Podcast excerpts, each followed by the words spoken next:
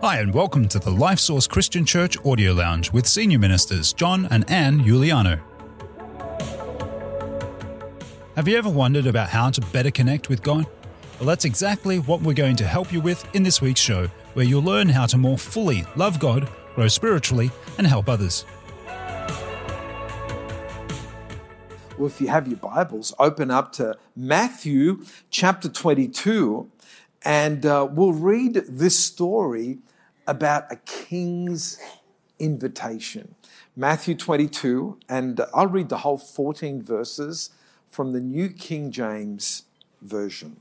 So it says this And Jesus answered and spoke to them again by parables and said, The kingdom of heaven is like a certain king who arranged a marriage for his son and sent out his servants to call those who were invited to the wedding, and they were not willing to come. Again, he sent out other servants saying, Tell those who were invited, see, I have prepared my dinner, my oxen and fatted cattle, and killed all things are ready, come to the wedding. But they made light of it and went their ways, one of his own, one to his own farm, another to his business, and the rest seized his servants, treated them spitefully, and killed them. When the king heard about it, he was furious and he sent out his armies, destroyed those murderers, and burnt up their city. Then he said to his servants, The wedding is ready, but those who are invited are not worthy.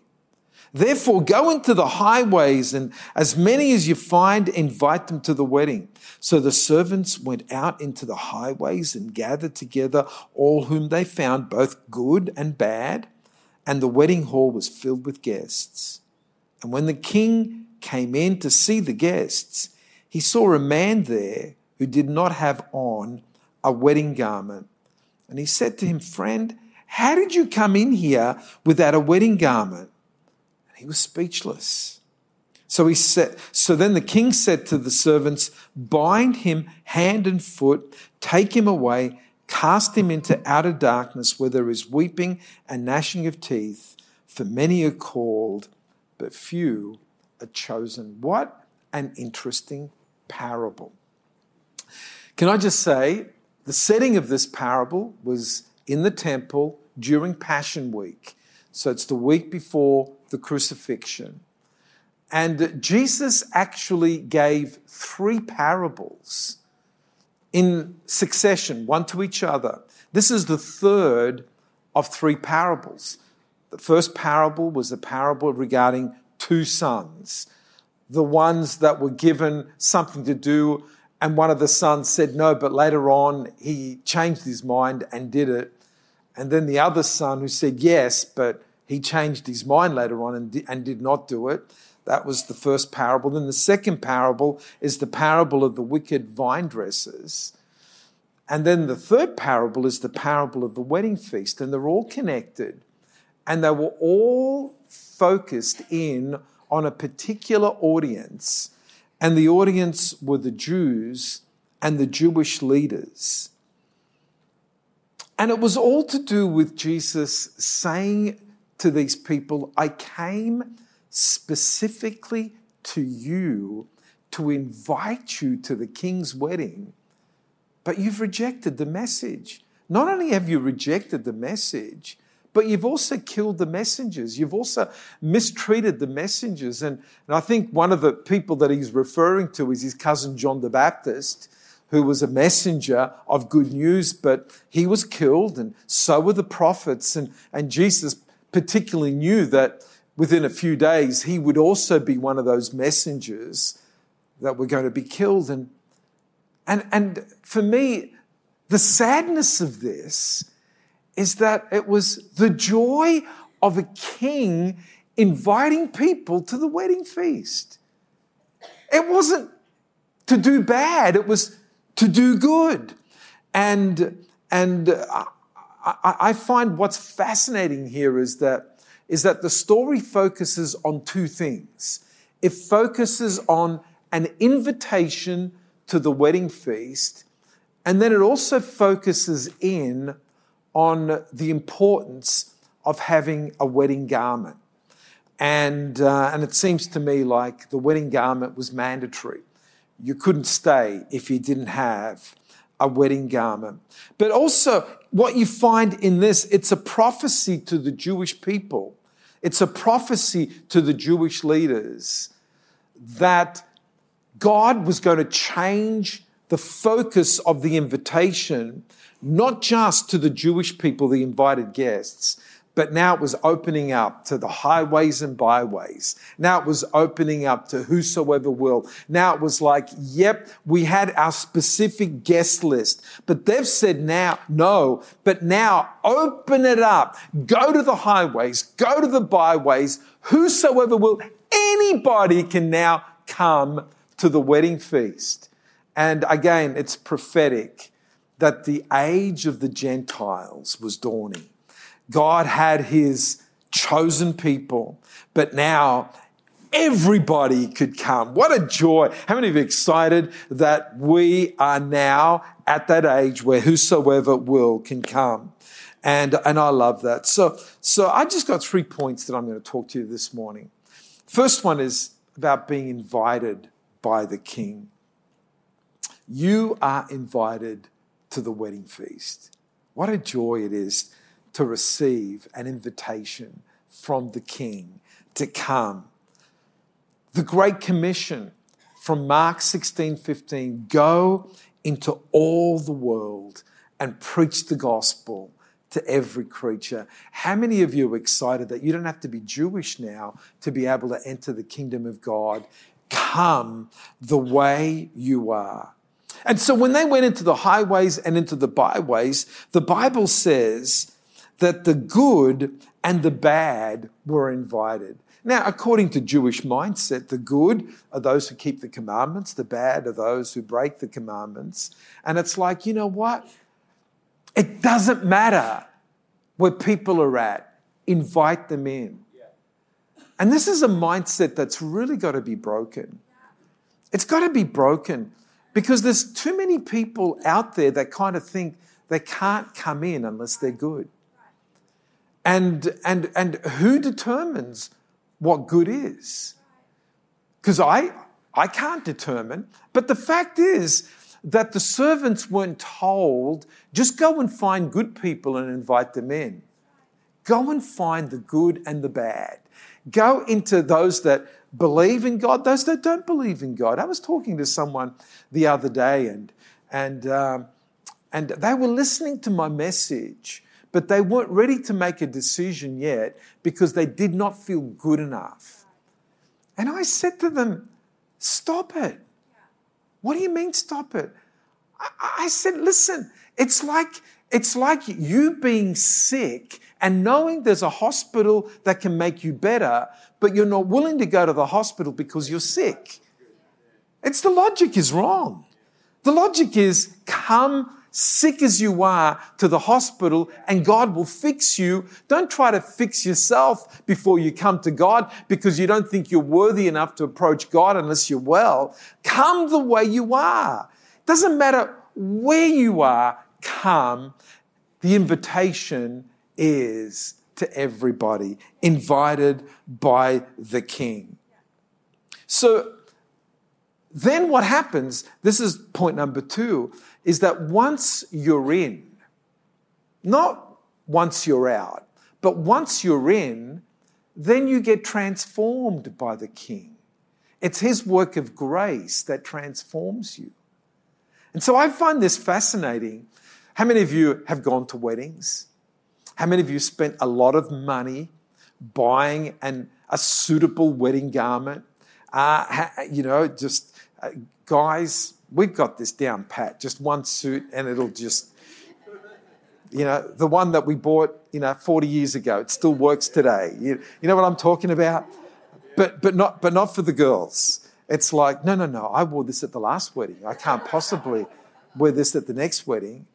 What? Didn't I wear this at the last wedding? And the wedding before? And the wedding before? And the wedding before? I might change a tie or something. But these days, you don't have to change a tie because hardly anybody wears a tie. But anyway, the, the, the, point is that with most wedding feasts, we, we, we make this big hullabaloo about what we're going to wear. With God's wedding feast, it's come the way you are, and once you're in, I'll give you the wedding garment. I'll provide it for you. You don't have to pay for it. You don't have to spend a lot of money buying the wedding garment. It's already paid for. You come in and God gives it to you. So, what is this talking about? This is talking about the robe of righteousness that God clothes you in. And it's a theme that Jesus spoke about so often. Come the way you are, and I will dress you, I will transform you.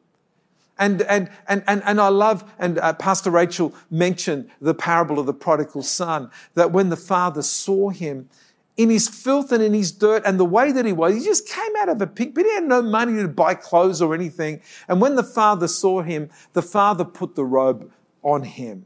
The father dressed him. And it's a theme that carries through the Bible is come the way you are and God will give you his righteousness because the robe represents the robe of righteousness.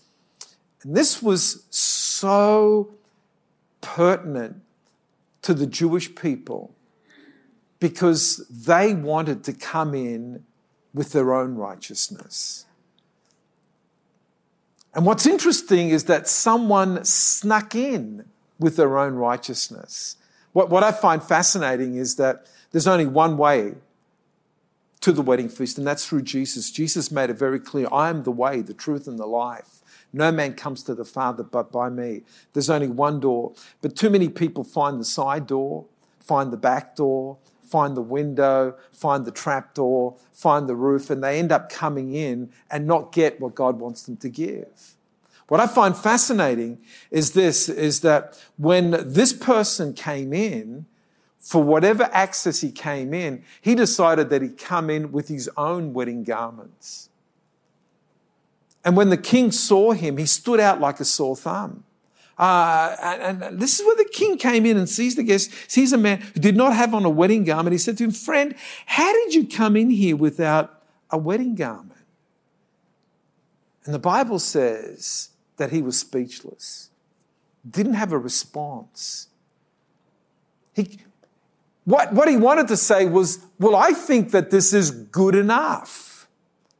And the king says, No, it's not good enough. How can you compare your garment to the garment that I specifically made for my guests? This is a king's garment, specifically woven and put together for the king's feast. What you've brought in looks like rags compared to what the king wants to give, but you think that that's good enough.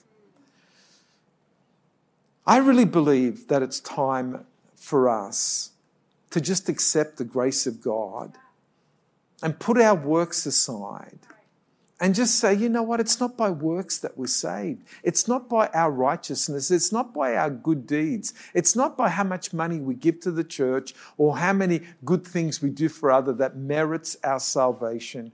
We come into humility with the King's invitation. Who told you you could come? Someone told me that the king has invited me to the wedding feast and I've come the way that I am in my rags, in my filth, in my badness, but I've come because of the king's goodness. Come, let me put on the robe of righteousness. Let me clothe you with the king's best garments. Let me sit you at the king's table. There is a place prepared for you. The invitation has your name on it, and at the table is your name already prepared. I love that.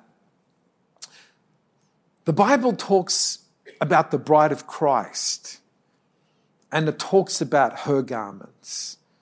And it says in Ephesians 5:27 that he's coming back for a bride whose garments are without spot or wrinkle. I, my question is how does the bride find a garment without spot or wrinkle? My answer is it's been given to her. She doesn't buy it, she doesn't make it, it's been given to her. We call it theologically imputation. It's not merit, it's imputation. God imputes it, gives it to you freely imputed. He transfers Imputation in accountancy terms is to do with transference of funds. Am I right or wrong, Joe? And so he's God transferring his righteousness to you. And that's why Paul is able to say in 2 Corinthians chapter 5 verse 21 that we are the righteousness of God in Christ. He became sin that we might become the righteousness of God in Christ. And you're saying, why are you spending so much time on this subject? Because it's one of the most beautiful things that we can receive from God is his righteousness. It's a gift. It's a grace. It's a present. It's part of the generosity of God to not just invite us to the feast, but also transform us into his children, dressed as king's kids. I think this is just beautiful. The, the other thing that is contrasted here that I want to bring to your attention is what happens to the self righteous person. Because what you have is this contrast, and it is just so stark the feast, the joy, the celebration, the wedding garments, the king, this pomp and ceremony and joy and gladness of those that do it right. And then you've got the outer darkness and weeping and gnashing of teeth of those who don't do it right, who could have done it right, but chose not to do it right. And you've got this stark contrast. And and, and so often what happens is that we ignore this. We, oh, we don't want to make people afraid of outer darkness and weeping and gnashing of teeth. But the contrast is so stark of light and joy and gladness, darkness, weeping, gnashing of teeth. The contrast is stark and it's there for a purpose because the master is begging us, why would you not receive the invitation? Why would you not say yes to this and be part of the joyous banquet and the reception, not only of the king's son and the ceremony and the, and, and the food and all the stuff that's been prepared and the wedding garments? Why would you say no to that and offend the king? And what we see here is, again, the two stages of the invitation. Say yes to the invitation and say yes to the transformation. Say yes to the invitation and say yes to the transformation. Say yes to the invitation of coming to the wedding feast and say yes to the transformation of receiving the wedding garment where all of your rags, all of your stuff is covered over, and what you look like is a king's kid. What a beautiful thing that you don't have to look like a king's kid yourself, that he makes you look like a king's kid. What a wonderful thing that is. And the third point that I want to make is that finally, what happens after all of this is that we actually get welcomed by the king. I love the fact that the king is walking around. He actually finds somebody that's not dressed appropriately. But I guarantee that in his walking around, he's welcoming people. So glad you're here. I'm the king. And I'm so glad that you received my invitation. You can come up, Liz.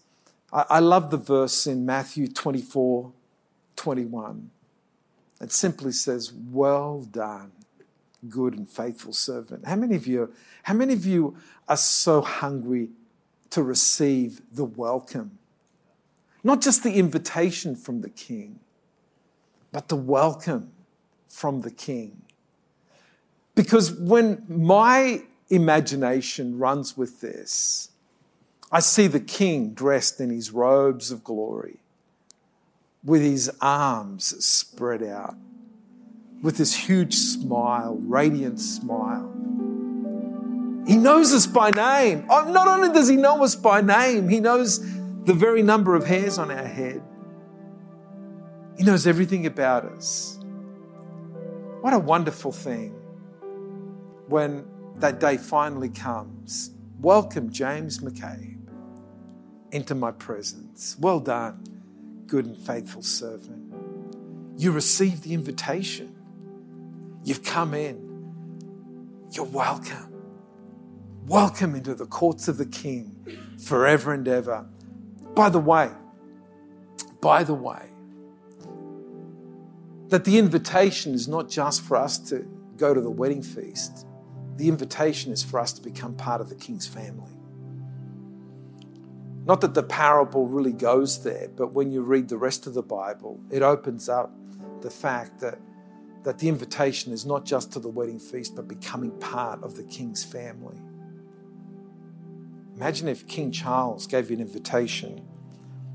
John Iuliano, I invite you to a special wedding, but at this wedding, I'm going to confer to you sonship, and that will make you a prince in the court of the king. And you will be forever known as Prince John Iuliano. Hasn't that got a good tone, a good ring to it? And I think from here on in,